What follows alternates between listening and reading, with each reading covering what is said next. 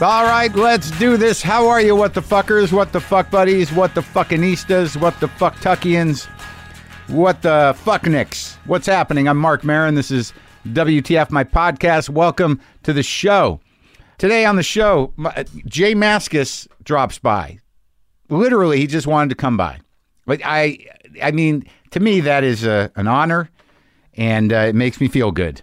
He didn't have anything to really promote. He just wanted to chat, play a couple songs. So look forward to that coming up. Me and Jay Maskus, Dinosaur Jr. If you don't, uh, if you're like, who the fuck is Jay Maskus? Oh, also on the show, Danny Fields.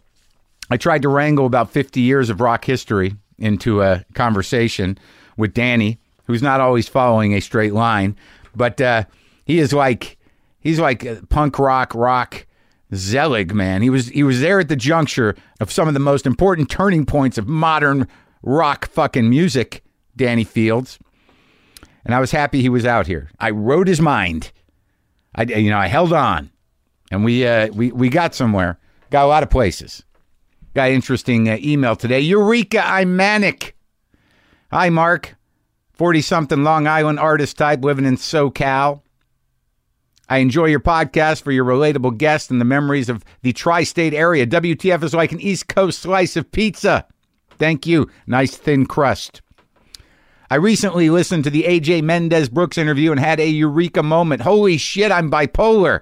Everything completely made sense to me, like the scene when Ed Norton found out he was also Brad Pitt in Fight Club. Recollections of manic episodes raced through my mind, like this one time I was rifling through my trunk for an ice scraper during a New York blizzard, and four days later my car is overheating in California. No job, no plan, and no resolve for the mania. I used to refer to these moments as firecrackers. They are fun to play with, slightly dangerous, bright, loud, then go away. Afterward, the smoke, it's a mess, it smells, and always costs money. I'm going to take a pause and look at myself. I'll let you know how things go. Keep it up. You're changing lives. Signed, Tyler Durden. Anyway, let me tell you this story. Look, I'm no, like, I don't see myself as a celebrity. You know, I'm a, a, a mid level guy who works at home, sometimes does some on camera stuff, also gets out on stage a lot. But, you know, I'm just a working stiff in the, uh, the big business of show. You dig? Whatever experience I've had here in the garage with, with very famous, brilliant, not so brilliant and famous people that have come through here. Once they sit down after about 10 minutes, I can kind of, you know, manage myself, you know, manage uh, whatever fanness I, I might have, fandom, or just like, you know, people become people very quickly, you know, and it just, and that, and I know that, I know that, but here, here's what happened. It was, uh, it was, you know, it was pretty exciting. I guess, I don't know if it was exciting, it was weird because I don't live the life. I'm not living the life. Y- Yeah, I, I don't know if you know that, but I'm not living the life. Okay, like I here's what I assume. I assume people who are living the life don't ever have to unplug things to plug other things in, and that it's a weird thought I always have when I'm trying to plug in my burr grinder and also my blender. Can't do it. Got to unplug one to plug in the other, and I always think at that moment, you know, people who are living the life, they got plenty of plugs and everything's in its own place and it all works together and it's just a beautiful clean and easy move through the world for the people that are living the life plenty of plugs anyway i go to the u2 concert now i don't go to many concerts you know that but i got offered uh, some tickets to go see u2 here at the rose bowl dan cook over at gimme gimme records was actually the best guy to go with Dan and I went, and at the last minute, uh, the publicist sent me a parking pass. So it was like, all right, now, now I'm living the life. We are just cruising down, you know, through cop checkpoints directly into the parking lot. No other cars. This special lane for people living the life, and we're in it. Dan and I are living the life, parking at the Rose Bowl to see you two. So we go in, we get our seats. They're nice seats. They're not on the field, which is all standing. They're seated and they're like stage right, and we can see the big screens. We can see everything. It's nice out. It's beautiful. You know, got a lemonade, sitting around, talking about music, and we're waiting. And then the Luminaires come on. It's okay. You know, I like them. It's a country band. Seems like it to me. I don't know what people are calling them, but it seemed like pretty solid kind of folk country stuff. Enjoyed it. About midway through the Luminaires, Luminaire, Luminaires, I get a text from the publicity publicity people. They're like, "Hey, we're going to come down and give you a pass to the Desert Lounge." I'm like, "All right, I don't know what that is." So uh, Steve from the from the publicity place, he comes over, gives me a Desert Lounge pass, and and and you know we were pretty comfortable there, having a lemonade, talking music, and the beautiful night, waiting for uh, you two, listening to the Luminaires. But you know we go with Steve to the Desert Lounge. Now the Desert Lounge is just a big tent with a bunch of people in it and I don't know what we're doing there. It's like you know, it's it's not like the special special room. It's just a room with people who are affiliated or paid some money or family, friends, whatever, hanging out in a big bar setting in a tent that's air conditioned, which was nice. Uh, uh, they someone told me they just saw you know Scott Ackerman and Adam Scott, and I'm like, I know those guys. Where are they? I don't know where they are. They're not here anymore. I said, well, let's just go out back out, man. I was in the zone. I was sitting in an arena. I was waiting for um, the band. I was like in the zone. I liked it outside. I don't want. I don't know who these people are. It's like a fucking nightclub. I go tell Steve like, thanks for the desert lounge pass, and uh, we're gonna go back out to the arena. And, and he's like, well, don't you want to? Don't you want to meet the meet you too? And I'm like, what? He's like, yeah. I mean, they're gonna do a little meet and greet. I think in about 15 minutes. I mean, Bono's not because he's you know taking care of his voice, but I think the other guys are. I'm like, I don't. I don't know. uh, What what what for? Am I? I can't interview him here. I don't know. And, and he looked at me weird, and I'm like, oh, what am I? I'm an idiot. Yeah, oh, yeah, of course. Yeah, I want to. I want to. I don't. I can do that. I, I, I don't have to go sit out there in the arena. And then we walk through this little tunnel area, backstagey looking, you know, locker room kind of into a room that's hot. All I know is what we were just in an air conditioned room, and now we're walked into a room full of people, and it's hot as fuck, like a sauna hot. And I'm like, what is this? And all of a sudden, my eyes just start looking around, and I like eh, I do a little like 180 look, and I'm like, "That's Sean Penn on the couch. Sean Penn on the couch. Sean Penn's just sitting there talking to people." Now, look, I don't care how many people I've had in here or what you think of anybody. You know, when I see movie stars, I act like a person who's seeing a movie star, and I'm like, uh, "Well, I don't tell my face to do that because I'm a professional." But inside, I'm like, "It's fucking Sean Penn. Look at him. Look at him. Look at his face. It's Sean Penn's face." He's like a, a you know little Sean Penn's old face with his mustache, and and like and then I start scanning around. I'm like, what the fuck is happening in here? There's oh, there's Julia Roberts. What is going on in here?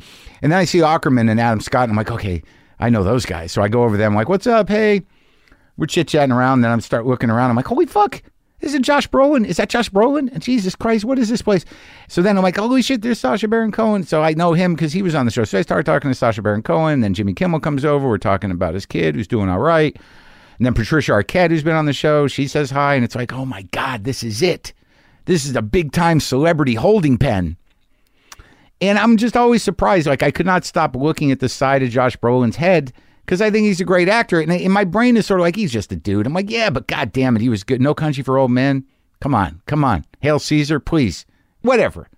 I have a natural fan reaction to movie stars and actors that I like, and I'm fighting it. I'm fighting it. I'm doing okay with the fight. I'm talking. It was nice to talk to people that I knew in here who who know me, and that was fun to be. But I'm not that level. I'm not living the life. I'm you know I'm really uh, uh, uh, on some level just a guy who works out of his house.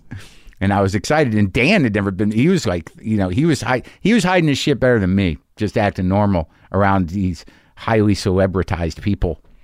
But at some point, me and Dan pull away and it happened. It just it just happened.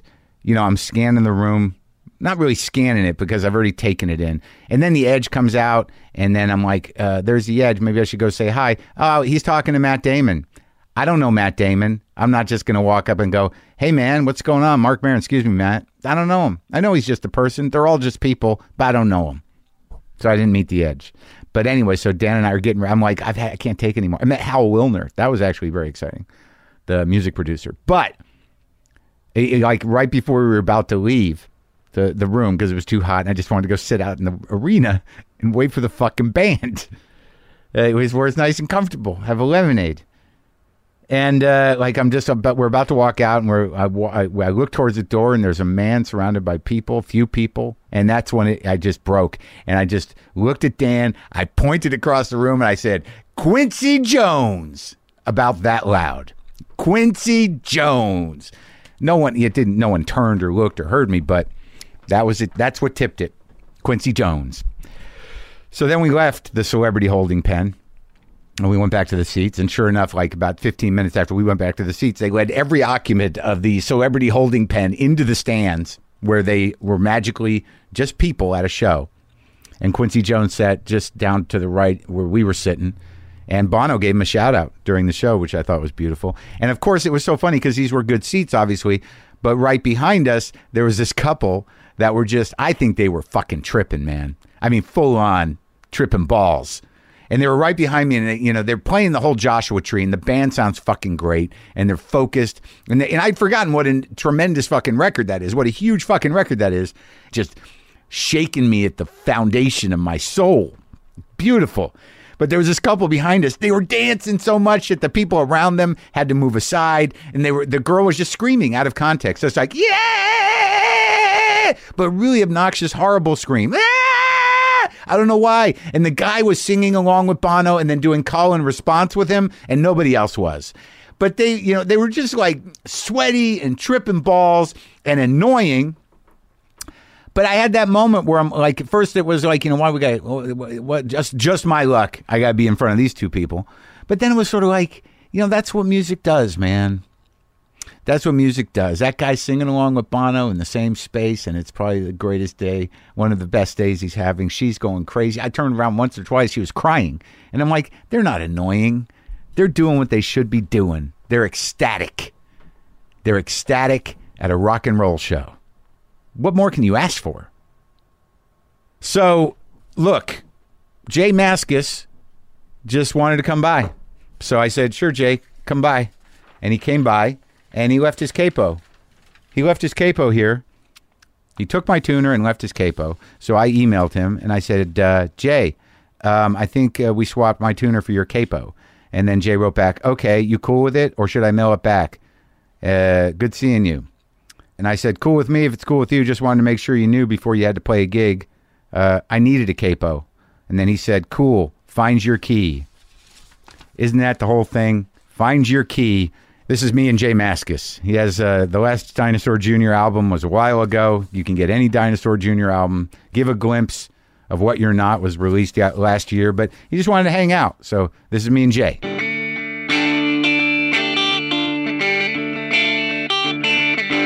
Jay Maskus back in the garage, round two. All right. I'm going to get pumped up right now. Yeah, use that little squeeze. That's a hard one too. I always wonder what the. It's interesting when people fidget with shit. I don't know what they're going to pick up. So, uh, what? Do you, I haven't seen you in a few years. We had a nice chat the last time. What are you doing out here? Mm, Not much. Uh, my kid was going to Disney World with the with my two sisters and my brother, and me and my wife didn't want to go, so we decided to come to California, and it's our first trip together away from the kid. Oh, really? Yeah. How old's the kid now? Nine. Oh my god! Well, So, do you, are you staying at a swanky hotel? Not swanky. Uh, yeah. We had a bit of a, a Airbnb disaster. You know, Oh yeah. we were supposed to go to this place in Malibu, and uh, you know, my wife's really into Colombo, so you know, there's these winding hills. Yeah. and you, you know, it does look like Colombo up there. But when we got to the house, The TV show Columbo. Yeah. yeah. when we got to the house, we got really scared, and there was really loud wind chimes, and it was just creepy. And the shower looked like some weird Hobbit cave, and I was just like, I gotta get out of here. Oh really? So it was a vibe. It wasn't Yeah. like uh there wasn't people living there. The- No. You just got you got creeped Yeah. out. Yeah, totally. Really? Well, I mean, that sounds like a, just like one of those weirdo Malibu houses. Yeah, but And it had something else going on. I didn't want to be there when night fell. You know what I mean? I was just like, I couldn't, I couldn't picture that. So, did you end up coming back into town? Did you get hole up out in Malibu? No, yeah, we bailed back to Santa Monica. Well, that's fun. How long you in town for? It's a Monday. Who you hanging out with? What'd you do today? Um, just rode a bike on the beach and came over here.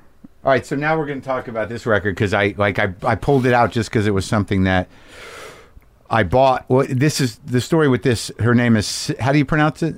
Sibyl Bayer. Sibyl Bear Bayer, because you're German. Yeah. Your wife's German. Yeah. But like I had this, it was sent to me probably by the label, Yeah. and uh, I was going through records, and I and I, and I would put it into a box that I was going to trade out, but I knew I, I thought I'd listen to it and I thought it was something, and I didn't know anything about it, and I brought it over to Dan, you know, the guy who likes a certain type of music. Goes, oh, you don't want to get rid of this one? I'm like, really? He's Yeah. like, yeah, no, that's a that's a great record, and I think that's the only way it exists. This record, it's not a reissue, No, but you had something to do with this because I just pulled this Yeah. out. But what happened with this record?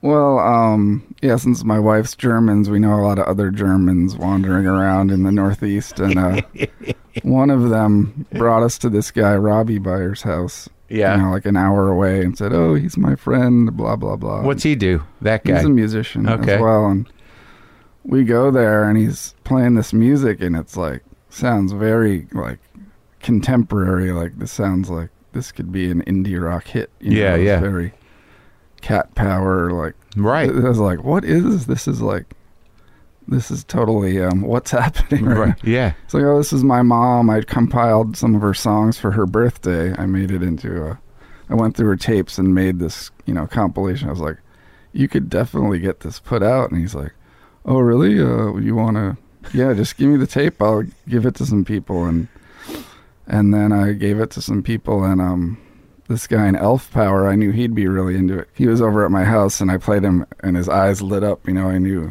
he got all psyched and And it, and did it find success? Well, with record nerds, yes. You know, Right, right, yeah. It's a really beautiful record. yeah, it's awesome. You know, you know what I listened to for the first time. I think uh, Adele. Yeah, I got into Adele through The Voice. Like, Right. I started watching The Voice with my kid, and Yeah. this guy Billy Gilman did an Adele song, and I was like, Billy Gilman. I was obsessed with him like in the early '90s because he was this child country star. He was Right. like 12, and he had these hits and. And we went to the beach once with this drag queen who's like, "You gotta listen to Billy Gilman." Like all the drag queens were all over this kid; they could smell the tragedy on him already. And and I was like, we'd listen to it, and the song was amazing. And I couldn't believe suddenly he's grown up and on The Voice. And He's a judge. no, he was a contestant. Oh, he was a contestant. and it turned out he was gay. Like they could sniff it out They back know- then. They knew. Yeah, and, And, he did an Adele song. He did an Adele song. I got into Adele through that. I did. Like I had this moment where I'm like, I don't know if I've ever heard an Adele song. yeah, And like these records and and y- y- you know, pop music is pop music, but but people love her. yeah. and it's not like she's some fluke. So I listened, and I'm like, holy shit! It's like uh, the some of the stuff I heard was kind of like you know like old uh, soul kind of stuff. Yeah, and I she- like her. Yeah, she has such a cool personality like that. Yeah, When she's in the car singing with James Corden. I gotta that's watch that. Pretty Yours- amazing. Yeah. I think That you was- get- the second you're the second person that told me to watch that. yeah. What about Lord? Let's talk pop stars. I don't know much about You don't know her. much about her. You ever seen her? She dances w- it wild. No, uh, she played. compelling. She played with Nirvana. I remember at the uh, Rock and Roll Hall. of That's where I Fame. first saw her. She must have been like 15, 16, maybe 17 years old, and that kind of blew me away. Very intense. Yeah, then I played an after party with Nirvana that same night, and everyone else came, but she didn't show up to sing. Or Oh, really? Maybe it was too late. She was maybe She's like in high school. You know, what I've been listening to is that um, the Ravi Shankar records. yeah, right. He has. I mean, He's got a vibe, right? yeah, They're relaxing, aren't they? yeah. I love all that any raga thing. I'm a sucker for. You know. Do you ever think about doing like a uh, a Jamascus raga? Yeah, I do like sometimes some fake kind of stuff like that in yoga places with some you know guys I know who do who's playing yoga places and do kirtans. So wait, now let me just understand this. You you're doing some yoga place gigs? Sometimes. well, I'll do my fi- my impression of uh, Ravi Shankar, which sounds more like Mick Taylor. you know? Wait, just let- let's let's flesh this out a little bit. So yeah, where, where's the yoga tour take you? Like where you, Brooklyn usually. So you just show up like they do Yeah. live music at yoga places? Yeah, Like in now are you billed? Like are Yeah. you Jamascus yoga? Um, well, I have a gig coming up. Yeah, it's me and this guy David Das and Tony, who I play with. We usually play together. And And people are doing yoga. So you're you're working. No, no, it's just at a yoga place. They're just singing. Oh, that's different. Singing along. I, I I pictured that like today's class is going to be interesting. I'm going to Yeah. talk you through the poses and Jay Maskus He's gonna be playing some music for you. I would do that. Yeah. Well, there. I. I it mu- is it challenging to do something meditative? No, I like it. What do you do? Acoustic? No. No. um. Yeah, I, I like to play electric, or I can play my electric sitar and get You have one of those? yeah the fake you know like '60s. Yeah. Di- and now, is it? Str- it does it look like a guitar?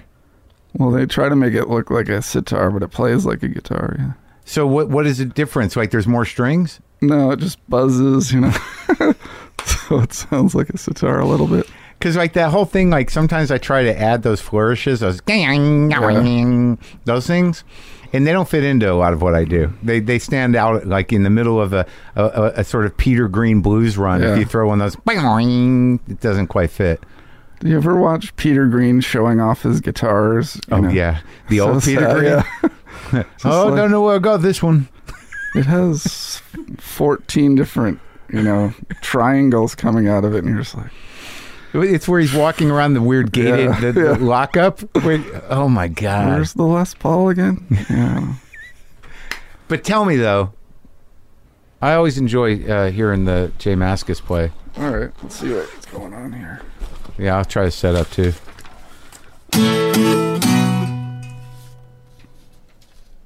Sound Cool. you? I don't know. Yeah, you're hearing it, aren't you? I'm hearing it. I'm not a fan. I always hear my voice. I'm like, what is Yeah, what- that? All right, I'll I'll be over here riding the levels. All right. Go ahead. All right.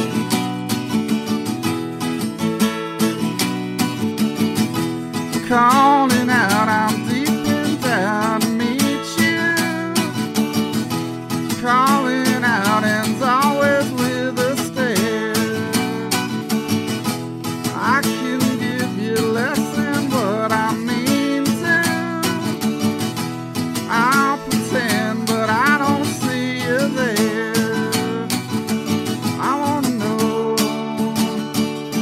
I wanna go.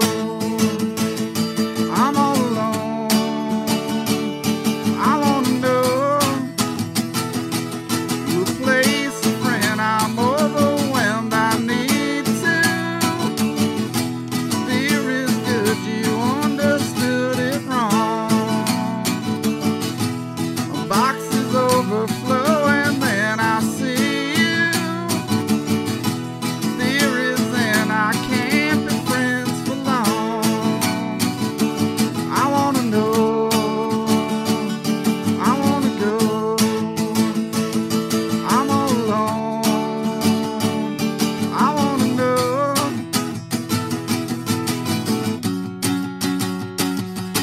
I know it, I know it for sure. I blow it, I know, yes, sir. Did I show you a clump? It's a blur. I know it, I know it. Calling out, it's all about to meet you calling almost always gets me there. Living with a doubt to me too. Calling out the last place I would care. I wanna know. I wanna know. I wanna know. Yeah, nice, nice little blues riff on the tag. Yeah, I've been practicing my blues for, for Well, I- my sound man. Likes, I, oh, does he? He- That's his thing. Wait, you want to do one more? all right.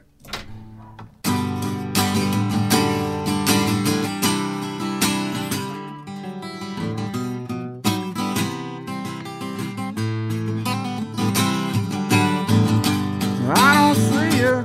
I won't call you. I don't know enough to stall you. Is it me? Or is it all you? Guess it's on and on.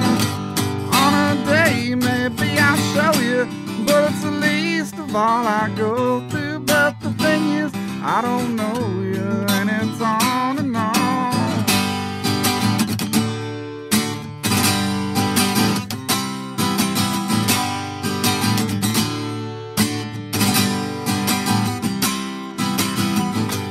And the words won't make my eyes close And if anyone and you know I can't find out Cause you won't show and it's on and on Every dream shot by daylight And I pray maybe that you're right But if you don't, maybe I might Cause it's on and on not gonna get me through this are you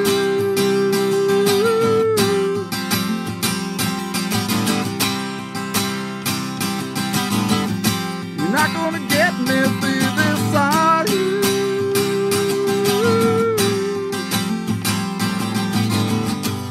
Anytime I'm there to show you if it takes too long to know you out the door, leaving me screwing it's on and on. Every dream is shot by daylight, and I pray maybe that you're right. But if you don't, maybe I might, cause it's on and on. You're not gonna get me through this, are you?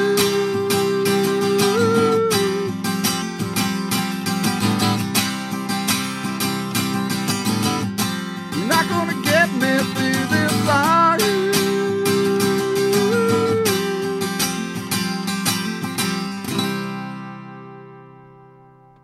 Yes. That was great, Jade. Thanks for coming by. Sure, thanks.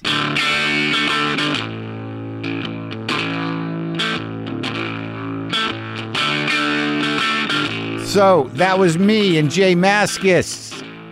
That was fun, right? It's always good to see Jay. I, he cracks me up. Once you get to know him, he cracks you up.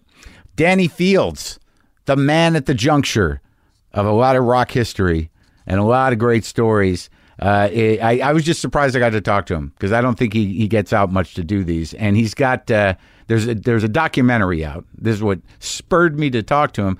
It's called Danny Says, a documentary on the life and times of Danny Fields is now available on iTunes, Amazon DVD, and other on-demand services. But uh, but I, I, it was it was good. It was it was actually a challenging conversation, not in the way uh, that you would think, just in the way of like, man, there's a lot here. How do I get it all in a line? So this is me and uh, Danny Fields. I can't even tell you what exactly he is. He's a an R guy, a publicist, a, a provocateur in a way, a, a, a, a conduit. Danny Fields is a connector and a through line to some of the best bands ever. Okay, this is me and Danny.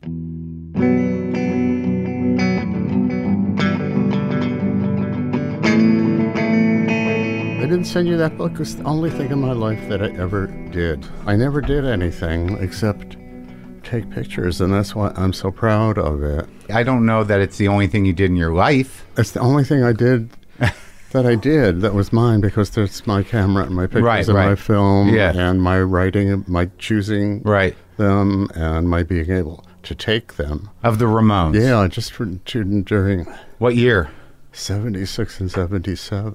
Th- those years. Yeah. Yeah. the the important years the first trip to los angeles the first trip to london the first Yeah. you know uh, walking through washington d.c and my voice is shaky because i'm just starting because i'm always nervous You're nervous? always Really? Like even if you're just sitting still?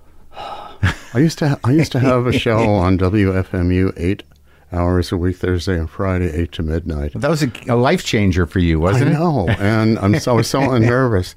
And if you listened, because they kept it all. And Yeah. I have this like, hello, mellow, hey, Yeah, yeah, yeah. Yeah. hippie The voice. classic. hey man, Yeah, the classic FMU. yeah, Um, late 60s Yeah. FM voice. yeah. And I had such freedom, and I just would play half-hour blocks of music and backsell them. I Yeah. never say coming up this, and they just segued, and it was kind of wonderful. And you started like eh, like I watched a documentary, Danny says, and I liked it. Now, what I, what was interesting about it is how many how much different footage they had of you over many different years. And and many With you- different lifetimes and all squashed together. Yeah. you know. I've talked to a couple of people that I, that talked about you directly. Well, I had legs in here recently, but I had Iggy in here, Yeah. and uh, you know, and I had Wayne Kramer in here. Yeah. You know, and I think the the the guy that talked to you the mo- about you the most was probably Wayne. But you didn't start out in music. You were like some uh, like whiz kid, right? Where where'd you grow up? In Queens, Which part of Queens? which part of Queens? The southern, not good part of Queens. There's a good part. There's oh yeah, when it gets hilly, it's better. I, I, I lived in Astoria for a while, so Uh-huh. just like you're, di- you were just like a Jewish kid from Queens. I'm just like I'm. first of all, there weren't many in my part of Queens. Yeah. the Jews were rare. Yeah. we were not were not in Forest Hills. Uh huh. and um, something called it's something Goodfellas territory. Oh, yeah, Does yeah, that yeah. say Yeah. kind of like bring something? to Mostly mind? Italian. Yes, mostly Yeah. Italian, Irish, German. Yeah. My father was the doctor, so Oh, he he was a was doctor. second only to the priest in authority, and Right, right. sacredness, He And the he got neighborhood. respect. and I was the doctor's obnoxious son, I, um, you know, loser sissy son. So uh, Yeah. yeah, that was rough. Did you have brothers and sisters? I can't had a remember. younger brother, but you know, Manhattan was there. It was Right. the subway right away. When did you So, start going in? As soon as I could get on the train, as soon as I could reach the turnstile, Yeah. And- always. but you know, I didn't start. My family was all over. It was a New York family, so there was Right. the Manhattan Branch, people and the right. Riverside Drive right. people and Aunts and the uncles and whatnot. Brooklyn, and then the some once in New Jersey, and uh, it was Mm-hmm. So just- they spread out. It was spread out. Yeah. The uh, the the Fields diaspora. Yeah, yeah, Yeah. It's all over Brooklynish. And when when did you like you ended up like because I, I did I did uh, watch the movie so I know more than I should than I uh, when I than when I do uh, generally interview people. But you were you were a bright kid, right? And you Yeah. and you're I running. still in, a bright kid. It was Yeah. just- everyone else was so stupid. but did you go to sta- did you go to college when you were like 15? Oh. yeah, I was fifteen, and that was you know it's not not the easiest. But No, I it's can't not- imagine. There's worse things in the Sure. world, you know. And what was your interest? What were you going to do? uh, nothing, Nothing. You know, no interest to have friends. Yeah. I wanted Right. friends. I never had any. Yeah. this is so sad. No, it's not. um, I went to Penn, Yeah. which is in some place called Philadelphia. Right. Sure. Philly. and uh, it was not heaven on earth. It Yeah. was not. com- I mean, compared to New York, it Sure. did not. Being in the Ivy League, which is n- meaningless, but the only thing that I meant was that on weekends you got in a car and pretended you cared about a football game, Right. Which I don't even know what the rules are, but you pretended that we're playing Yeah. we. Yeah. The collective we. I mean, politically, Yeah. this is no. I think Yeah. It makes me sick to think that I ever used that word. And we were in we were in Princeton or we Sure. were in Providence Right. or New Haven Yeah.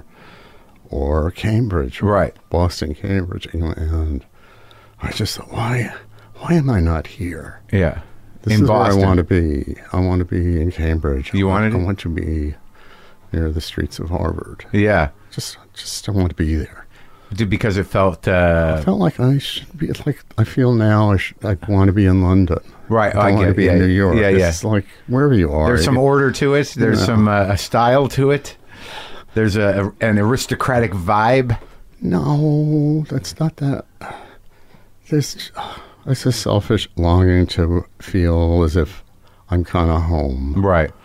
You know, I like these people. They like me. Did you at go- you- long last? Right. Did you end up you ended up going there, right? So I applied to Harvard Law School. Yeah. so not interested in being a lawyer. It's one of those things like a dentist. I said, well, if I Yeah. need, need one of these Right. things, I'll hire one. I Right. won't Be one. Yeah. You know, Yeah. but it was an easy way to get in and to be living in the Harvard University community because my marks were so good. Right. And I got this r- really high score on the law school aptitude test. And you went to I was law school. Mm-hmm. shoo-in there.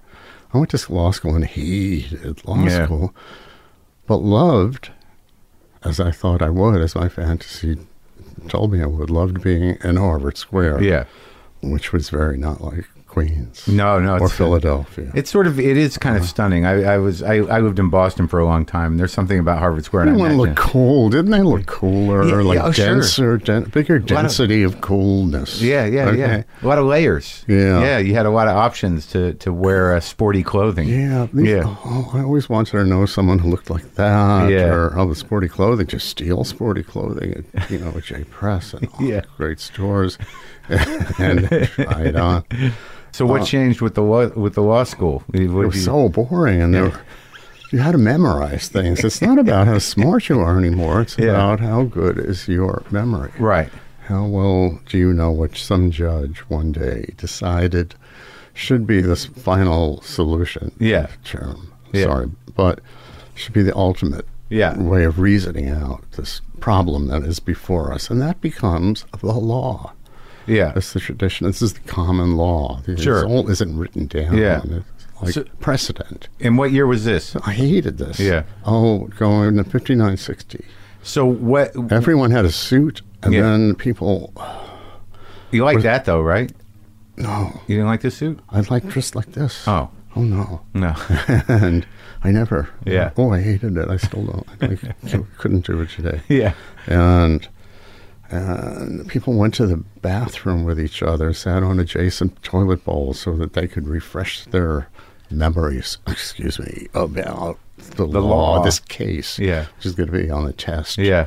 This is the way. So you it go into the got. bathroom and you hear people in the stalls discussing. Uh, Well, yeah, if you were- Arguments? wait, wait. If you were there alone, you started to feel I'm doing something wrong. I don't belong here. I'm going to flunk out. if you go to the bathroom alone. Yeah, yeah, I should be with someone. I shouldn't be wasting my time. yeah. So I think I'll just play bridge. Yeah. there's, a, there's a bunch of other people who hate going to these classes too, and You found them. I found them. We Yeah. found each other. We Yeah. believe it, and so we sat there playing bridge. That's arrogant. What was it that sparked the interest in? I, I don't know. Would it would it wouldn't be counterculture, but it would have been what was happening. Do you, you know like music and, and everything else? Uh, I think my ed- my life and my education probably started there. People who read, people who didn't really know Yeah. what they wanted to do. Right, but we're smart. Those are my kind of people. Right. They're really smart. and they don't know what they want to do. And Yeah. they're beautiful and they're young and they l- go to Harvard. Yeah. And they love to fuck, which Yeah. is important. Yeah, When very. you're 19. Sure. I was 19 in Yeah. law school. Yeah. And Was it easy to get fucked at Harvard? yes. yes, if you were 19, you were, it would be easy for anyone in the world to be fucked when they're 19. But it wasn't. It wasn't. Uh, you couldn't be out really, right? Yes, you could. No, you could. Uh, what does that mean? There's that word that, that, that gets sprung on me. It meant nothing to me. Was I out? What does that mean? yeah, I don't know. It's a word that I guess straight people know. yeah, but we didn't. ca- There, were- there were no straight people to know. We found each other. Yeah, sure. Mm-hmm. And in a community of of uh, pers- in many ways like-minded people. Yeah. who some of whom went to Harvard, some of whom went, once went and now are in graduate school, some of whom went and finished graduate school but stayed there because it was the coolest place they ever stayed and they couldn't imagine having to leave Right. this bosom of elitism. So when do you go to New York? Okay, when I flunk, Flunk out of Harvard. when, when, when I dropped out. Yeah. I dropped out of Harvard Law School and said I could no longer continue to take up a, spe- a seat. Like 1960. Yeah, And when did you get like locked in with? Uh, when did you sort of find yourself in the orbit of whatever was going on in the war. art wise? Art wise, I mean, Oh, okay. with Warhol We and those went to- people. yes. Okay, there was a bar Yeah. called the San Remo at Yeah. Bleecker and McDougal. So it was there, and it was a bar that was turning quasi gay. Yeah. It was, but uh, J- Edward Albee, Andy Uh-huh. Warhol, Jasper Johns, Mm-hmm. Bob Rauschenberg, the Hanging out. the great art Yeah. happened to be gay, but you know, some of the great geniuses Yeah. of the, that era Yeah. uh, hung out there. So that's kind of where one would go. Yeah. And bars that sprung up around that neighborhood. And you just met them there. Just went. And Yeah. then, you know, you'd make a friend and just be like someone who goes. And then Yeah. three girls had an apartment on that we loved on what, 8th Street. Yeah. And that was a hangout. And you went from being s- sitting at one table to being able to get up and go and sit at another, which Right. is very important. Sure. And then you, then all of a And sudden, then you're- making your own table because the, the ultimate thing, I mean, things must be different, but to find a prime empty table, Yeah. and sit on it by yourself, and then watch. who comes? Watch who comes. Yeah. And some and it's some a competition that you have with your destiny. Yeah. I'm going to make a great, great table. Yeah. I'm going to start with nothing, no money, no drinks for everyone, no buckets of champagne, Yeah. nothing. Just I'm going to be sitting there, yeah. and it's going to be all right to sit there and let's, Yeah. let's see what happens. And you and did you collect? Did you make your table? Yeah. Oh, yeah. So I mean, yeah, I wouldn't, I wouldn't be talking about it now if it had been a complete failure. that, was, that was, yeah. This is why you came to New York, so you could start a table. That was that was my first- start a table. Okay. but you must have been a raconteur or, or at least fun. You know, I wasn't. I, You weren't- I'm not. I wasn't. I never was. I I- could. come on. no, I could. I could. What was your gift then? I could suffer geniuses. Oh. I could love them. Yeah. And for You were a good audience. You were a Uh, good battery. I was a good friend. Yeah. to Uh-huh. people who are really smart. When you go to the factory, like you know, I've only seen this in movies, and you know, I've read about it. But I mean, what what was the experience? I mean, did you? It doesn't sound like you had any real affinity for the art necessarily. It was more of a scene, right? Well, the art. Oh, you said that with some amount of patronization. The art. What did you mean by that? Well, I meant that, like you, you know, Uh, when When art was it. I get it, I get You it. know, it was ar- whatever Andy was. Yeah. there was art being generated. I Yeah. didn't mean to be rude. Oh, it's okay. But there was, um, he was having art because he was into mass pr- multiples. Yeah. Multiples, which is the story of modern art. And this is how Campbell's soup cans is Yeah. art. It's Yeah. getting big. I mean, come on, think about that. Yeah, it I was mean, used to crazy. be It was not- no one ever seen it before. Antelopes and then virgins and then Mm-hmm. Jesus and saints and now soup cans. What? you know, dukes and Yeah, yeah. soup cans. yeah. Okay Right. uh, historical events and soup cans. Yeah. Whoa, this is wonderful. And it Turned uh, it, it turned the whole intelligentsia and art scene upside down. it turned everything upside down. Yeah, but I, I know at some point you transitioned into working in the music business. Yeah, okay. Legitimately. legitimately by answering an ad. I always was going to go into print media. Yeah. I don't know. I didn't know what else to say. It was like, what do you want to be? And they could, you've been asking me this forever. Leave me alone. Yeah. You eventually have to sort of kind of answer when you start looking at want ads. Uh, Yeah. And I sold books. I worked at a magazine called Liquor Store Monthly. Yeah. As a production, so I learned how magazines get made yeah. all this enhanced my viability as a print medium person. Yeah. Duh. And so on ad saying, managing editor for Pop Magazine It's being sought. Uh, knowledge A pop magazine or Just pop say magazine? pop. Okay. Uh, okay. Knowledge of pop world. So this is Required. post Warhol. This is like you're already there and in I'm it. there Yeah. being nobody. Yeah. I'm there being somebody with a floor you could sleep on. Hanging- And, friends. Hanging out with Edie Sedgwick. and friends yeah. of friends, Yeah. and we were it's like turning into like a family. But Sure. you always want. Well, he's there because he writes songs, Yeah. and he's there because he could do silk screens, and Andy is at the center of this like God, and he's Yeah. there because he's the night watchman, Yeah. and he's there because he takes photographs. and you were just there. I was there being cool. Yeah. Okay. Yeah. I got the job. There were hundreds, hundreds of applicants, I was told. There's no way I could prove that ever. Uh, by lying and saying, pretending he meant the pop art scene, because there I was going to all these parties at, at Castelli Gallery. Yeah. So I said, oh, knowledge of pop scene, sure. I'm Sure. into Rauschenberg opening. Yeah. I can- you bet. Yeah, yeah, I could do that. And then I got Billboard magazine and memorized it. Like, Yeah. I could still do. Like how I got through college, Yeah. memorized Yeah. textbooks, you know, and came in for the next meeting. I could tell him it was fourteen on the charts, and Yeah, and didn't listen know to it. anything about this. yeah. And he said, "Oh, you're hired to Yeah. be managing editor of a teenage magazine called Datebook." Uh huh. Well, this is nice. He wanted it to be He wanted to follow in the successful steps of 16 magazine. Get those little girls buying the magazine. I didn't want to do that. Yeah. I wanted to write about the birds and Jefferson Airplane and the Velvet Underground and the Rolling Stones and well, what was cool. But I had my in Right. then. What I So, did. so it was mainstream, and you were not. That was not I what you was were. always always alternative. When did you meet the Velvet Underground? How how early on was Okay, that? it was we bunch of a bunch of people from the factory went Yeah. to hear them play at the wherever they were playing. Yeah. But before that, Donald Lyons and I had chased this really, really good looking guy down the street carrying a guitar on Ble- uh, McDougal Street, Yeah. of course, and ran out to him and said, Hey, you're so good looking. You should be in an Andy Warhol movie. Doesn't this sound amazing to admit this? We actually did that because we were, why not?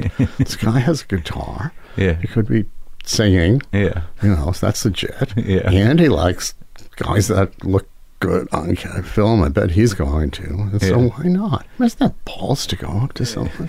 Say, would you like to be in an Andy Warhol movie? So As it was, it turned out great. And there is Who was it? Lou. It was Eric Anderson. Uh huh. Okay, this is in a movie. It was called Space.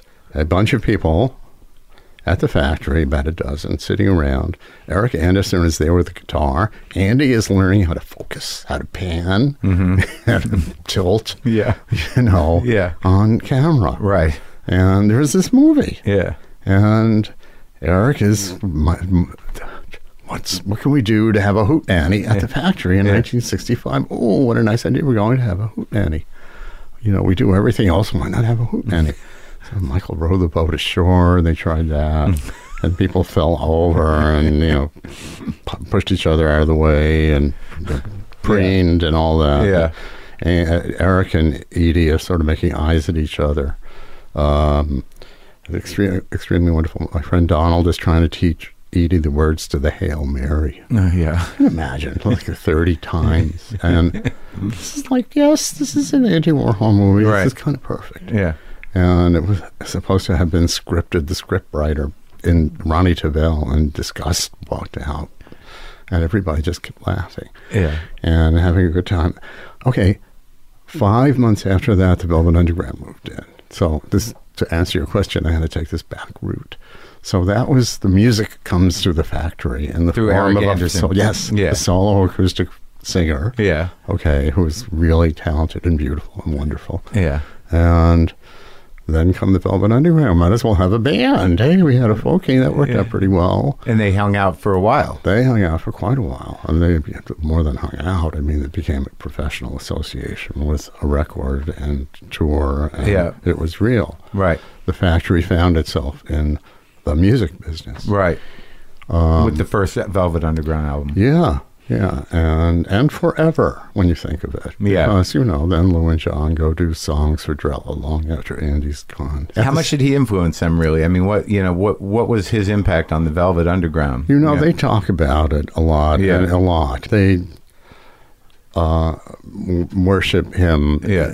in, certainly in retrospect. At the time, you know, they are a rock and roll band. Yeah. They're kind of being used as sort of a toy. Um, Right. Oh, it's possible to get a movie projector and run a movie and shine it on the band that's playing up there at the same time. We want to do that. Let's do that. Yeah. Oh, let's put all these gels into projectors and cover the band with you know polka Yeah. dots and Right. stripes. Oh, let's do that. but they just wanted to Yeah. play. Yeah, but they also wanted the audience that the celebrity of Andy Warhol and and a place. So so here you are immersed in this, and now you've got this job at a pop rock magazine. Yeah. And what was your first uh, big? Uh, My first big thing was to do something spectacular and mischievous Yeah. because I kind of resented. Uh, I resented it a great deal. yeah. I did get an invitation to go on the Rolling Stones boat ride, Uh huh. um, which the boat pulled away before I got there. Um, but You- that's when I met Linda Eastman too, because I waited for someone to get off the boat with the camera. That's a whole other story.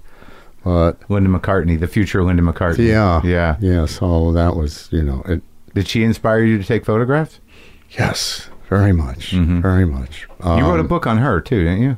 I wrote, yeah, I wrote a, a, a tribute memoir, Uh-huh. sort of, of me and her. Did you stay in touch with her all the way through? Uh, yes. And as much as you could, uh, because I think when she first married Paul in Yeah. 1968, 69, I think I get the feeling he didn't encourage her to keep in touch with her friends in New York, most of whom had columns Yeah. and or you know edited magazines, Yeah. et cetera. So, but yeah, uh, at the time of his first album, they um, came back Oh, you the know, McCartney said, "Ah, album. "Hi, yeah, tell, Right. tell tell us about this music business Yeah, now. uh-huh, There's no uh-huh. more Beatles. Right.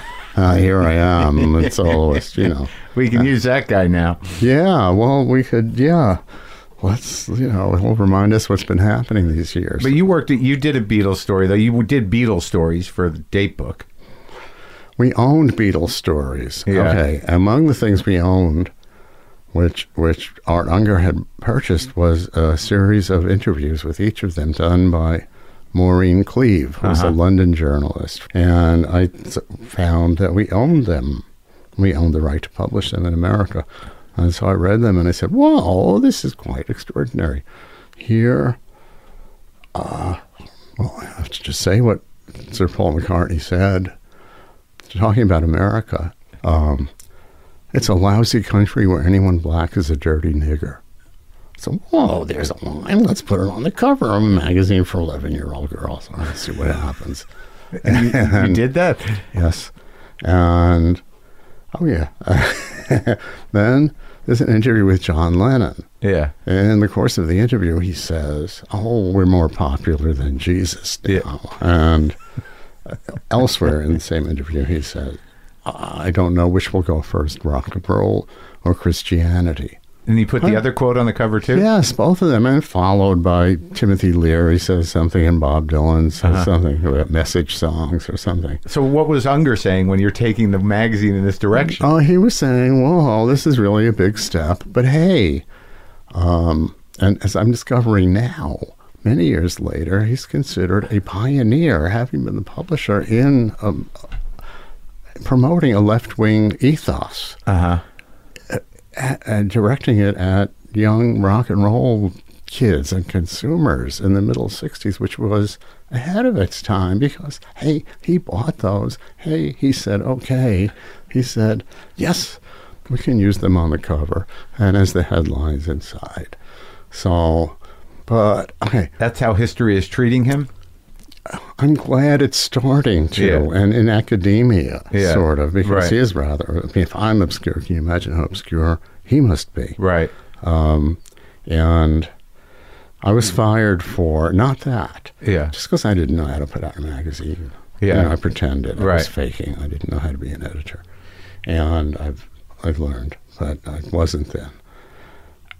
After I was fired, the magazine came out as the Beatles were doing a giant stadium tour of the United States Uh huh. and uh, an irate mother in Alabama saw this we're more popular than Jesus quote from the Beatles from Yeah. John and they were predisposed in the parts of in certain regions of the United States Yeah. to despise the Beatles existentially Yeah. Okay. This is kind of like the prick that did it.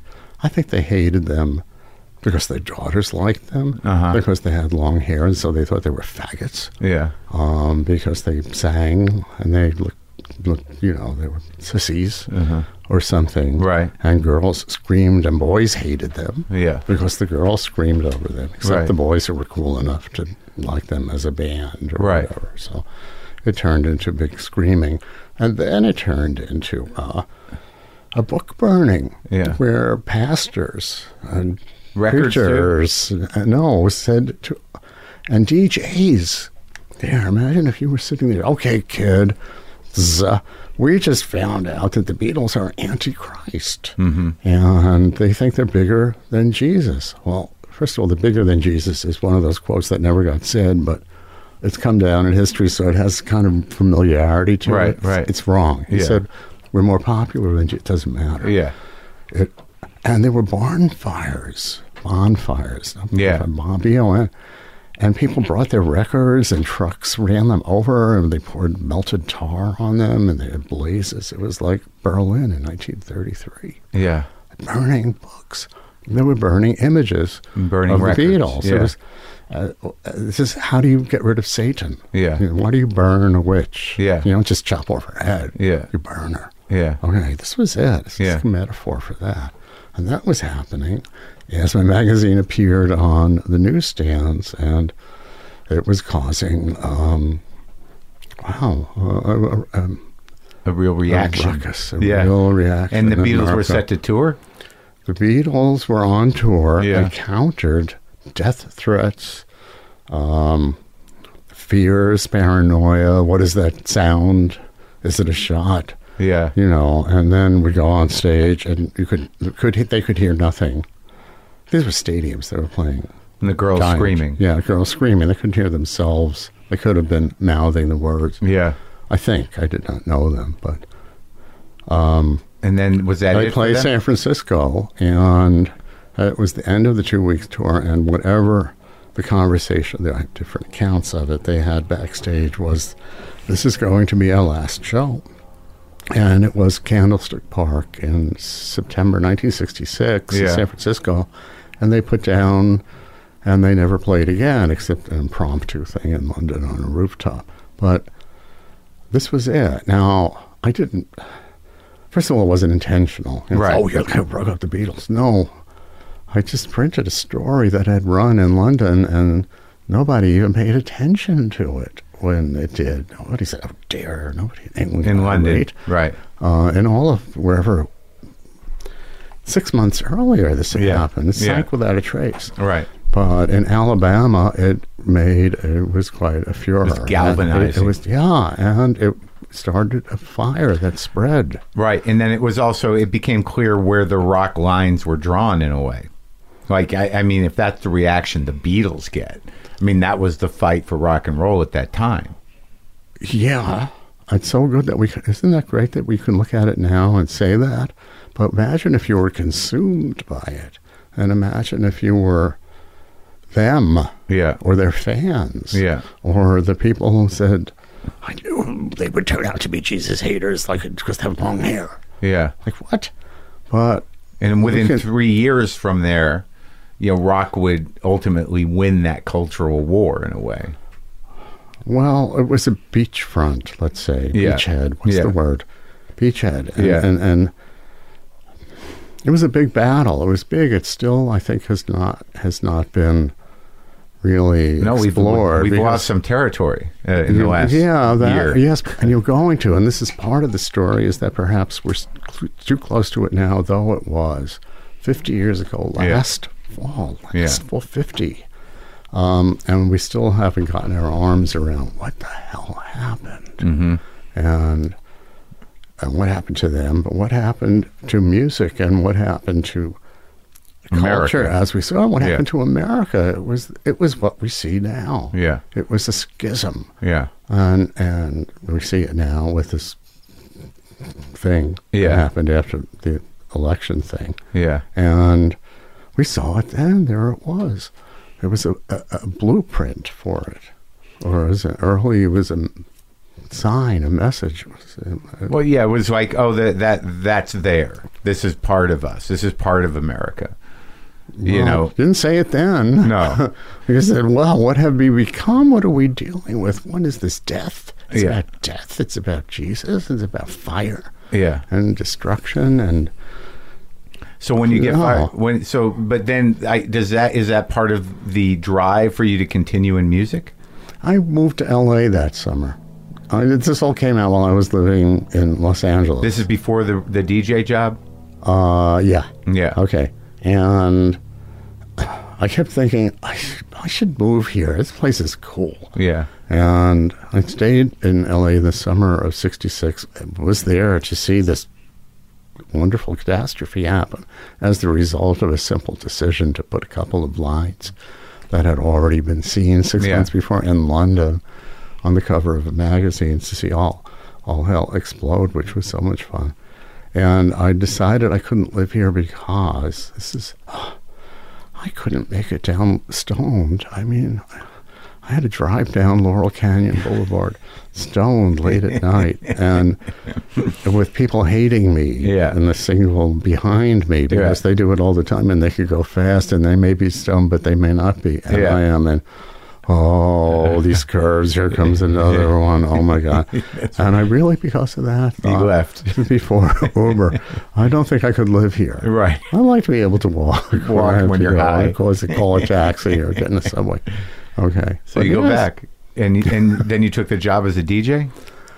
Uh, WF. I had friends who yeah, there was a. What was the station in San Francisco that went poof? Oh, I don't remember. Freeform KSFO or KSAN or something. Uh-huh. It was freeform radio. Yeah. and it was you played what you wanted. Yeah. And they decided it was unprofitable, and a bunch of people were terminated, and each went out and and like a spore, like a, s- of a species, sort of found a place at another radio station, another market in America, and. One of the San Francisco people named Larry Yurden found a small college station in New Jersey called WFMU. Yeah. My buddy uh, Tom Sharpling used to be on there for years. Okay. Recently. Yeah. This is yeah. Yeah. So Still and you around. could do what you wanted. Yeah. It was so great, and they, I got to be a guest, and I did so good as a guest because I have a thing for pretty music. Yeah. I hate music, but sometimes it can be pretty. Yeah. And and I got my own show, eight hours a week, two nights a week. While I worked for Elektra Records, imagine how unethical this is. You were working for Electra Yes, at and the it's time. like I might as well be, you know, Ivanka Trump. I mean, I was really s- corrupt. Yeah, but what were you doing for Electra? I was their publicity head of publicity, the director of publicity. and that's when you were working at WFMU. yeah, at the same time. So on my And who were the bands who were the band? for the Electra? Who were? oh, the Stooges and the MC5 But- bands. but I no, had but that- signed to them. But that was after. That was before you were. Wait, you were at FMU when you signed those Si- bands. 68, 69, yes. So how'd you get the job with Electra? Okay, I got it because in the earlier magazine I had uh, sensed the viability as a popular event uh, creation of the Doors, and You sensed it. yeah, I you know I saw it happening. Where in L.A. I saw it in New York from you know girls who had gone to see them on their first New York appearance and came back you know in a in a vapors and you know, faint, uh, and And you told Electra these guys were the guys. no, then I had a call from a friend of mine. Um, okay, whom I'd met that summer, Yeah. Ronnie Harron, and she was a manager of the whiskey, and Yeah. she also managed kind of the Doors. And Uh-huh. she said, "Oh, do me a favor. This band I work for is coming to New York, and would you be a publicist for them?" Uh-huh. Sort of. So I said, "Oh yeah, sure. That's I'll go see them. I heard people have seen them, and Yeah. oh okay."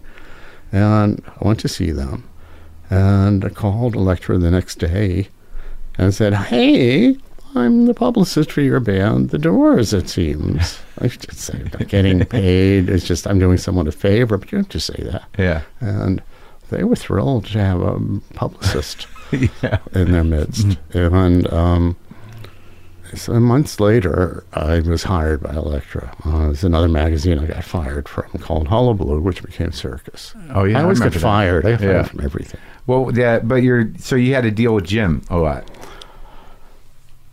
Jim Morrison. Yes, I know. We- Yes, I think the word Yeah. strikes thunder into my Yeah. being uh, and, and lightning. Yeah, Yeah. I did. He was really great the first time I. I said, "Hi, I'm your press agent." And during re- they were rehearsing in the morning to, for their show at Undine's Yeah. that night, and I said, "I'm your press agent. I would like to interview you one at a time." And I said, "Come and sit with me." And he t- told me about who he was and what Yeah. he did, and okay. And went back to a lecture and I said, Oh, I'm really glad to be working with these people and I think they have a hit. With Light What's My that? Fire. Yes, but guess what? What? It was seven minutes long as Yeah. recorded by Paul Rothschild and is on the first album. And they said, Oh, it's seven minutes long as what I just said. It can't be a hit. You know, it can't be on the radio unless you're three minutes long. And I said, Oh, and they said, Besides, we just released I'll break on through. Yeah. "Ah, that light my fire. What a song that is. Oh. And I was not the first person to say that, Yeah. but I was the first person outside the company who came in there and said, "Hello, I think you have a hit there, but Yeah. it's too long. Do something, uh, or not. Yeah. you know what do I know?" Yeah. And they remembered that I was the first person outside the company who came and said, "Hey, you have a hit." And would you like to start a publicity department for us? Because it was a hit. Of course. Yeah, the week I started there was number three, headed to number one. At number seven one. minutes, or did they trim it? Oh no! Oh, I'm sorry. Oh, in the interim, Yeah. of course, uh, they responded to the pressure for, that was growing. Yeah. To hey, that's what a catchy tune. You got Yeah. there. It's a hit. Uh, and re- and cut it to three minutes, and then it started zooming up the charts. Yeah. And Put was that out. Jim mad about that? I think who can get mad about having the number one? He got mad when I started intruding as remembering who I had been as editor of a teeny bopper magazine, Uh-huh. uh, establishing, creating, promoting Yeah. in the style of 16 magazine and Gloria Stavers. Teen idols. Yeah. There he was. Yeah. It, was a bowl. There was a teen idol. And that picture of him, uh, Joel Brodsky picture, sort of shirtless with Yeah, a yeah. thin string of beads. And we knew this was it. Yeah. And that went into the Village Voice. And here's a new teen idol. And we Yeah. all worked on, on it from different directions. The record went to number one. Yeah. Super group. And uh, what is called a career single. Yeah. You know what we in those days, Right. That was like more than just a hit. Right. It was like a hit that made you. Yeah. You know, it Mythic. was such a good hit. Yeah. Such a good song. And uh, yeah, Well, how, what was the tension between you two?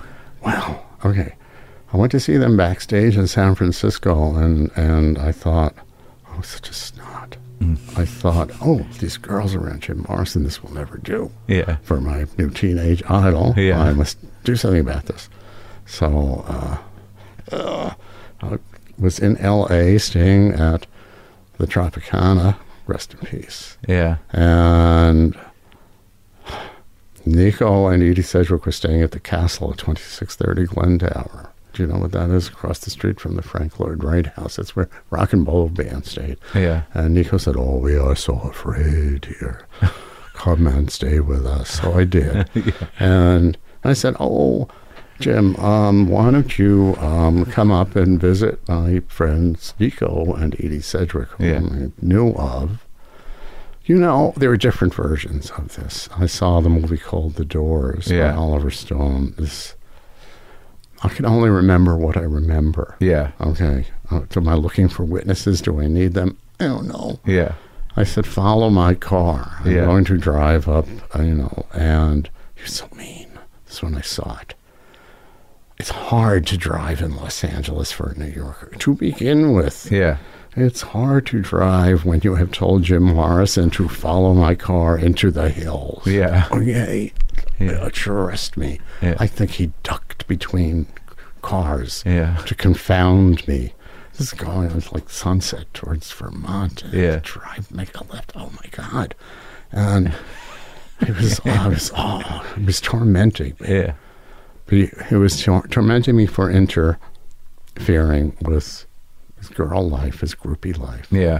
by insisting that there I had set him up with Gloria Stavers. There I was working for the Archive. So I brought him up there, and there were some drugs going around in those days that people had. Yeah. And I think he got really stoned, and he met Nico, and they didn't say a word to each other. They stood and stared at the same place on the floor. Uh huh. Can you imagine for a really long time? Yeah. Someone goes, Jesus Christ, I'm going to go do something else. Yeah. I'm going to play solitaire. Yeah. Okay.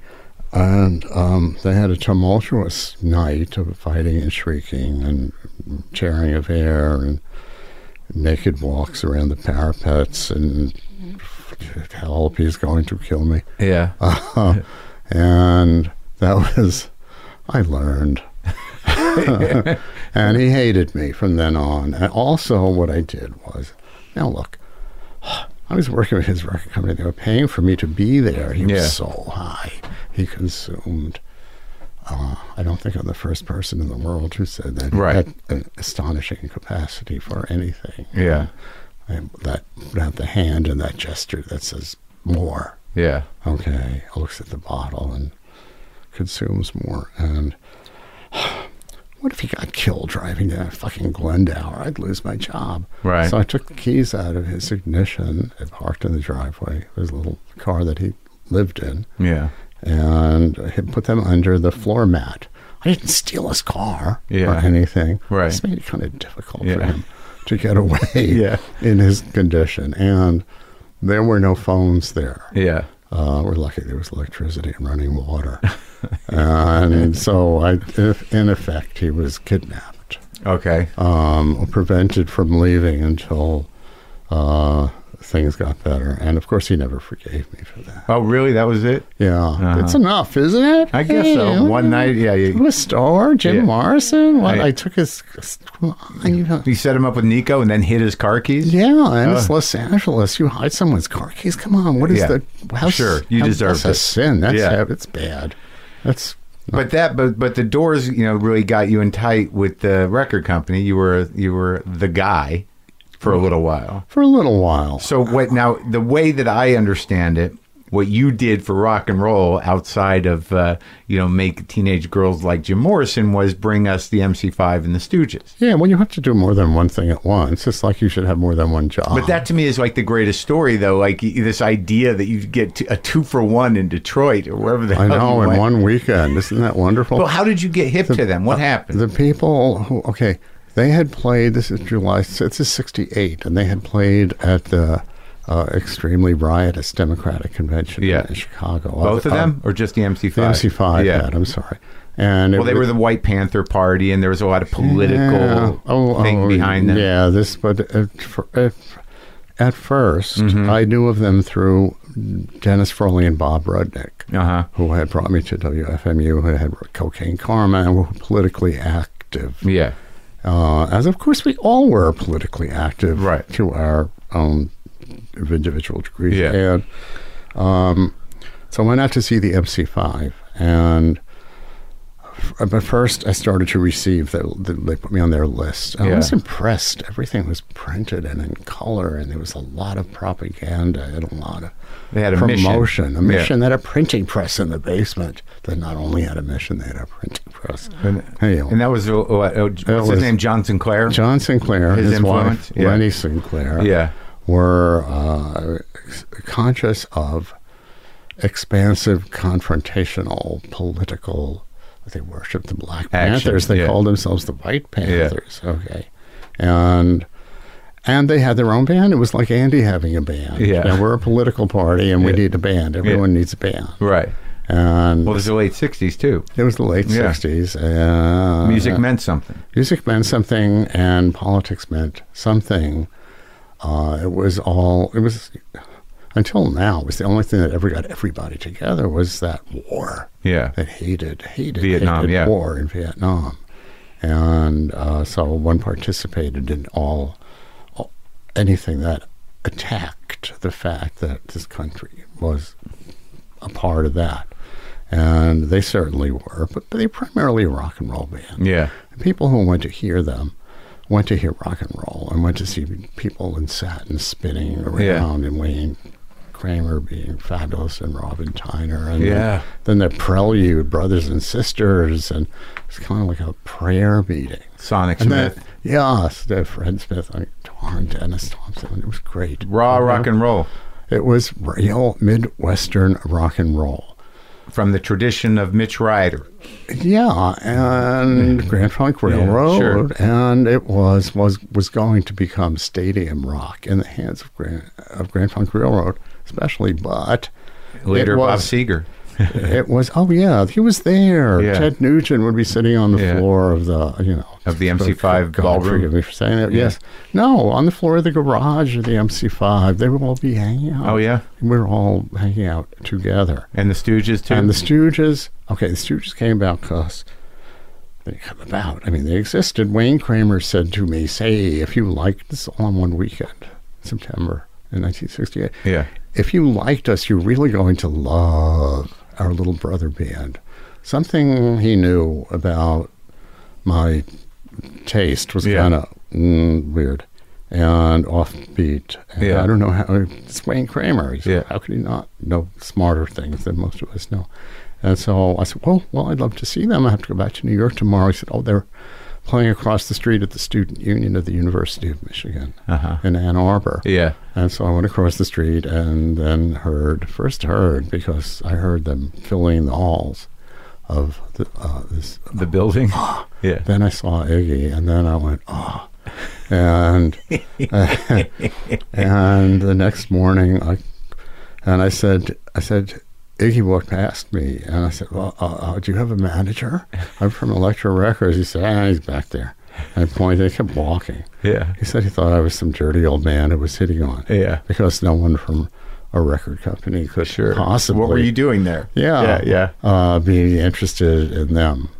So I called Jack Holtzman, the president of Electra, that morning. I said, Jack, I just saw two great bands this weekend. You got to sign them. They were feeling very expansive and expanding.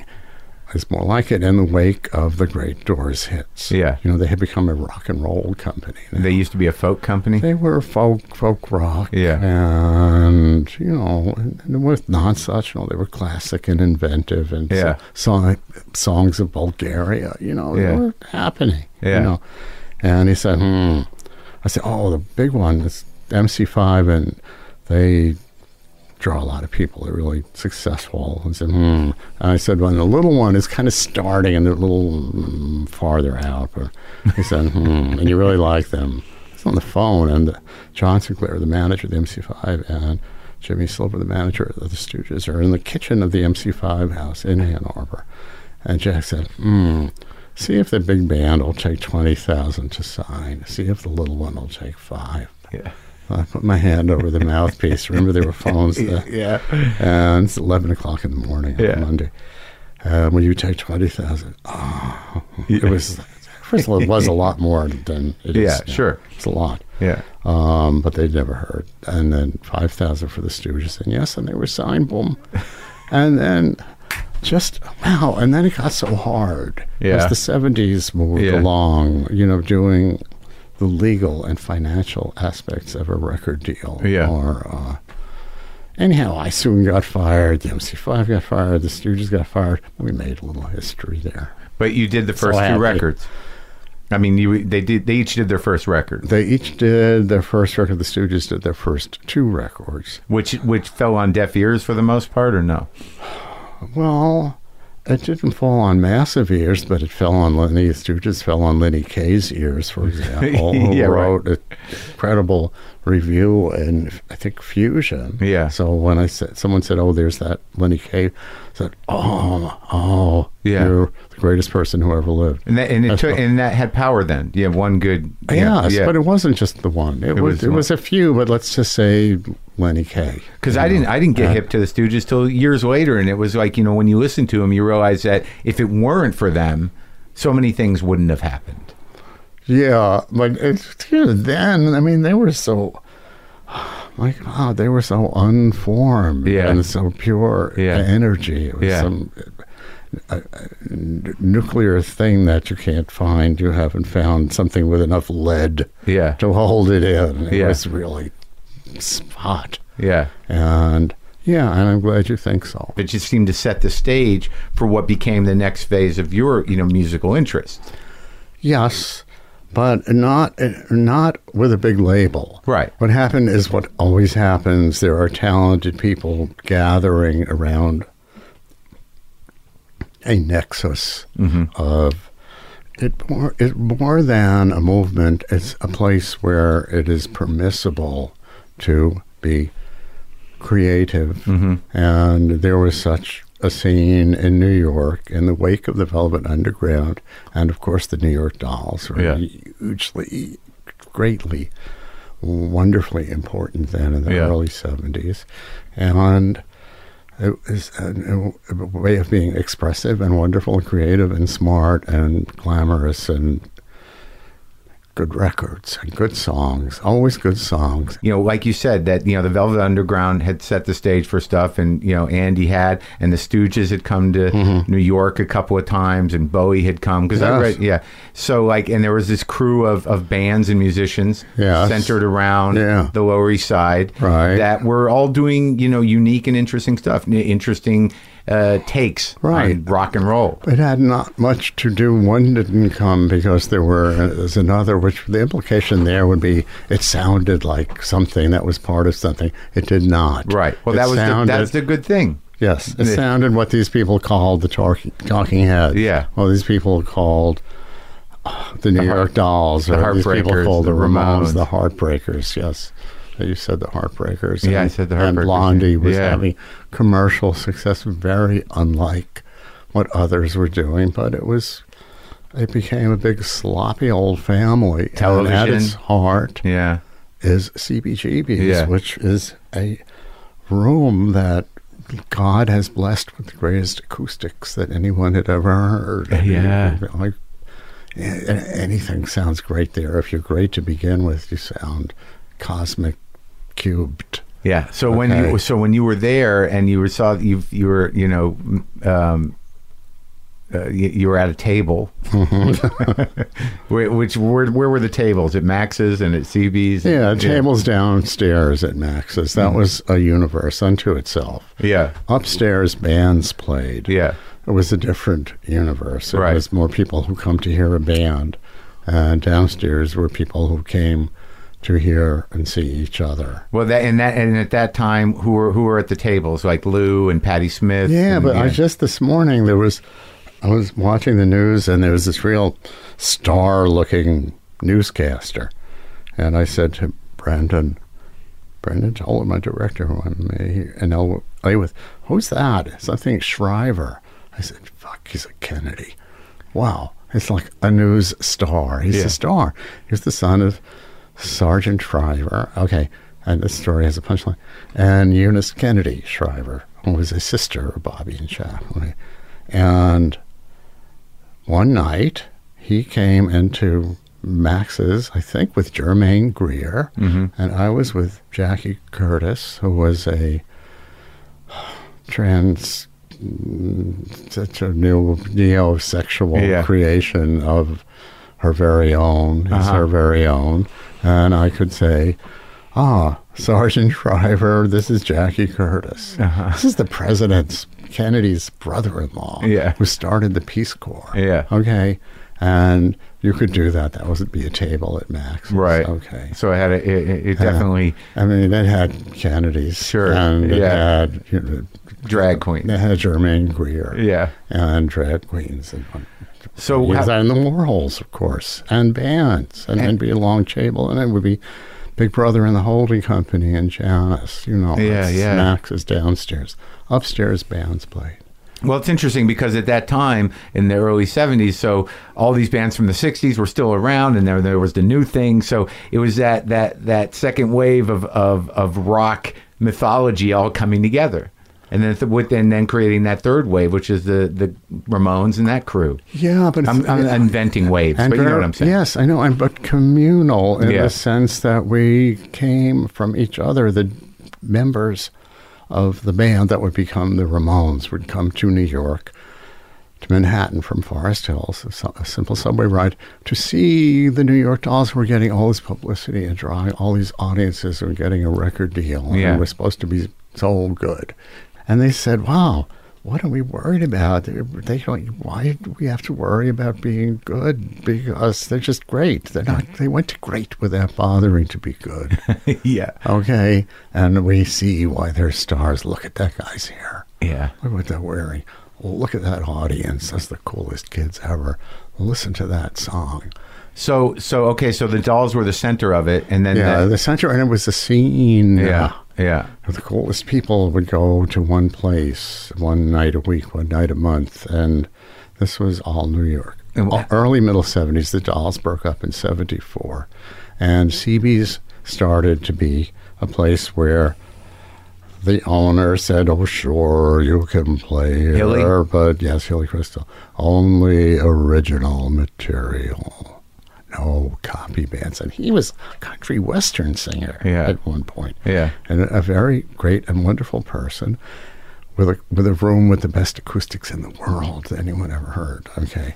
And of course, bands wanted to play there. And then it became a mecca and all that. But back then, when the, the core bands, um, it was just, it was, everyone sounded good. And do you know, but apropos of what you said, there were record company people who would say, oh, that neighborhood, the Bowery, Yeah. I can't go there. It's not safe.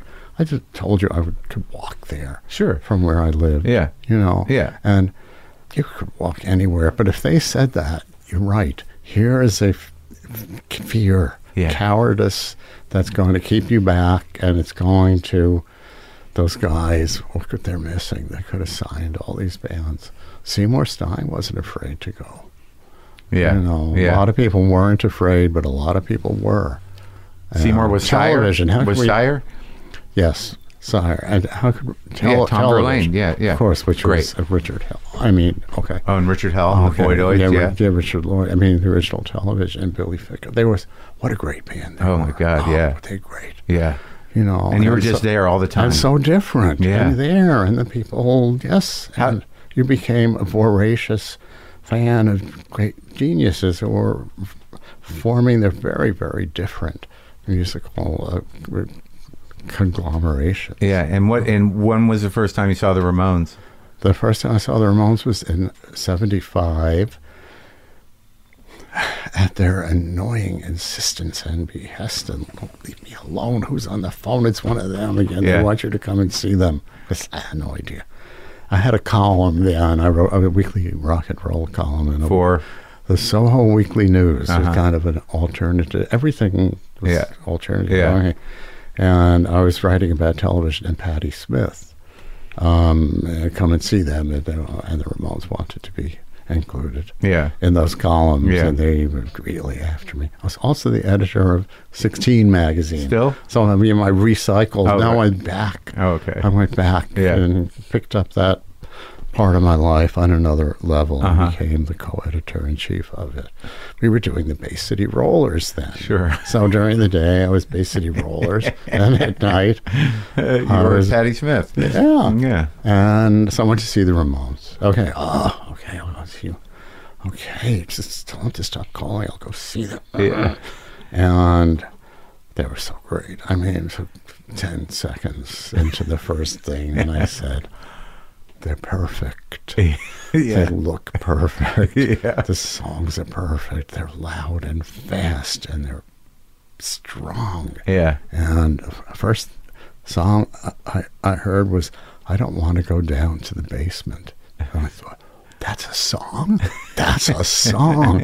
what, what a sentiment. What a lyric. It's beyond comics and and, and that arch s- sensibility. I don't want to go down to the basement, and that's a song. Boom. And the whole set was 14 minutes long, and I thought, hooray, this is so good. Yeah.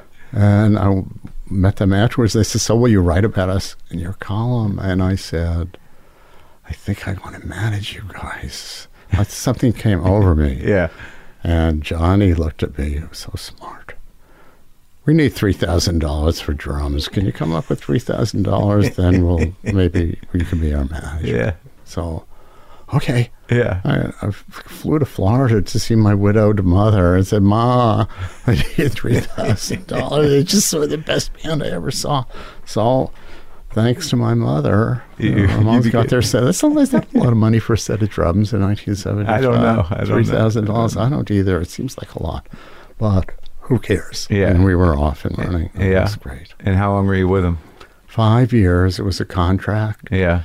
And, And you hooked him up with Sire, or who did it first? Stiff. They were kind of known to Sire, and then my best friend had become Linda Stein, who was married to Seymour Stein, uh, who owned Sire. Yeah. And so I brought her to see them, Yeah.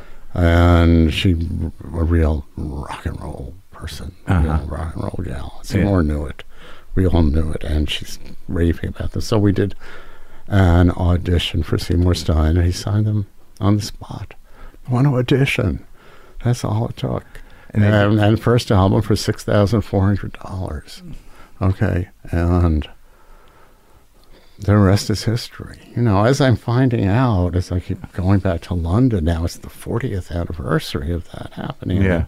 going to England and and it meant so much to people. They did Yeah. something. They changed a great deal. That I think even forty years is not long enough to know what it was they did they changed music. they changed the music. They changed so much. Them and the Heartbreakers too. The Heartbreakers tour to London, I heard, was a powerful Yes, shift. it was, but I wasn't there for that, so you'll have to have I'm Johnny speculating. Thunders in. And Sure, we'll get a Ouija board and Fine, get them oh, right So down. there. wonderful. But yeah, so when the Ramones went to England, it was like, what the? This is it. Yeah, and, and, and they did something that was commercially very significant. Uh, uh, Many bands were forming then. It was kind of a, what do you say, a plasma Yeah. of extremely gifted people in this stew in Yeah. London.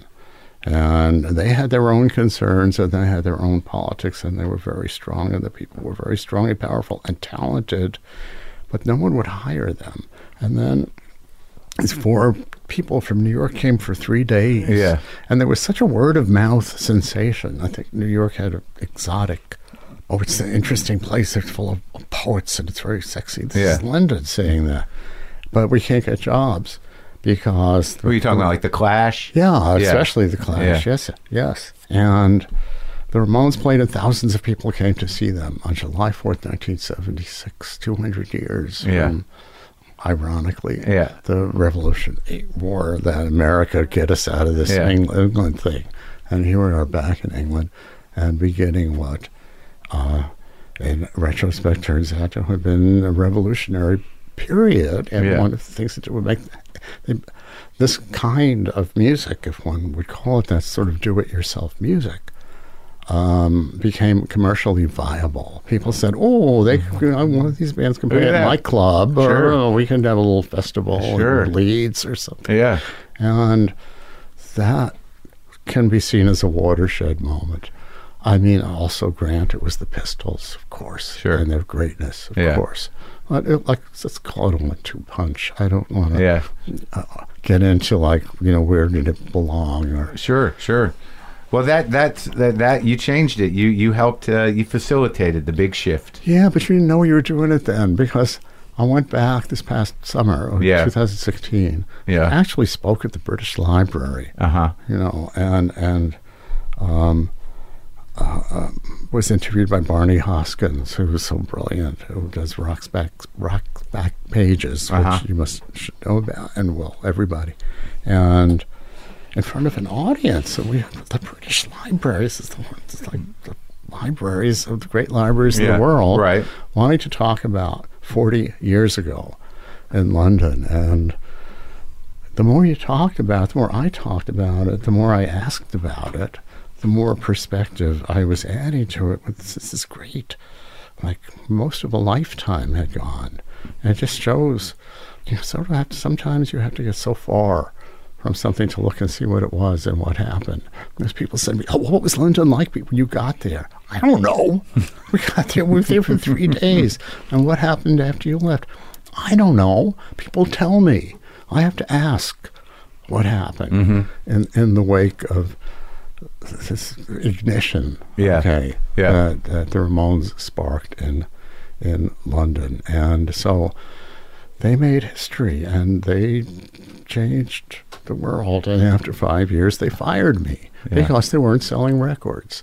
And they kind of knew they weren't going to sell records, but they were millionaires at the times. They were all gone. They did all right. They did quite well. Yeah, I remember one time uh, I saw Joey and his father eating soup at Veselka. You know, like face to face at a two at a two top table, Yeah. and I just saw the profiles. It was so cute. You knew that was his real biological father? It looked just like him. Wow. Yeah. Maybe it was you. No, I don't. Didn't he hang out with his father ever? I think I met him in passing. Oh. His mother was a great friend of everyone. She was very wonderful. Oh, I- maybe I'm Okay. projecting. Maybe it, Yeah, could, it it could have been could have you. Did been- you ever have soup with uh, Joey at the Veselka? Joey, I, I was kind of shy of Joey. He was so smart and sarcastic and shrewd, and I was kind of afraid of being left alone with Joey. But Uh-huh. Johnny and Dee Dee and Tommy, no problem. Oh yeah. But Joey was ethereal Uh huh. and so smart. Um, and here's the irony: so they li- they lived for, they changed the world. Now there's a book, there's a fiction book called Ramon Ramon, as if as if they had been brothers, as if they were a Oh, you love large that book. family. Yeah. which I'm giving you a copy. of, Yeah, I'm which will change excited. you. It's unbelievably brilliant. This is the conceit that they really were a family of brothers and that there was an oldest brother who was a classical composer and the Ramones stole his great innovative symphonies and to be- have it made their historic first four albums which we are so also proud of Yeah. and And also, you got to get me the uh, photo book. and I'll get you the photo book, and you got to read. Damon Ramon is not published. I mean, can I say the word Amazon? You have, Yeah, I mean, sure. it's it's spec- it's like nothing. And here's the, it's a book. It's Yeah. a book of words. It's not a song. It's not a haircut. It's not leather. Yeah. It doesn't. It's just a book that it lies there, and the words come and just strike you. Oh, All my right, I'm- God! I'm, I'm in. I'm Oh, sold. exploding. Yeah, I'm excited about it. Damon Ramon, that's his name. They were drug smugglers in the book I'm first made on their ship called the Havana Banana. Was smuggling drugs between Rockaway Beach and the coast of South Oh, that America. sounds funny. I know it's Yeah. very funny and wonderful. Do you listen to any music? Beethoven. Okay. He was good. He's, it's, uh, I can't say he said it all, but he said more than I will ever be able to comprehend in this lifetime. I would say that, and without sounding pretentious, but yeah, Okay. okay, Thank you for talking. thank you. This was funny.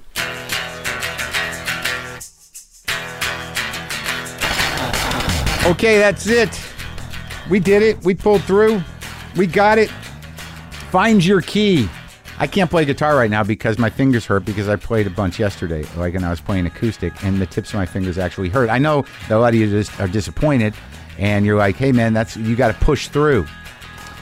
Next time, next time, I have to go. You know, try to exercise so I don't die. All right, Boomer lives.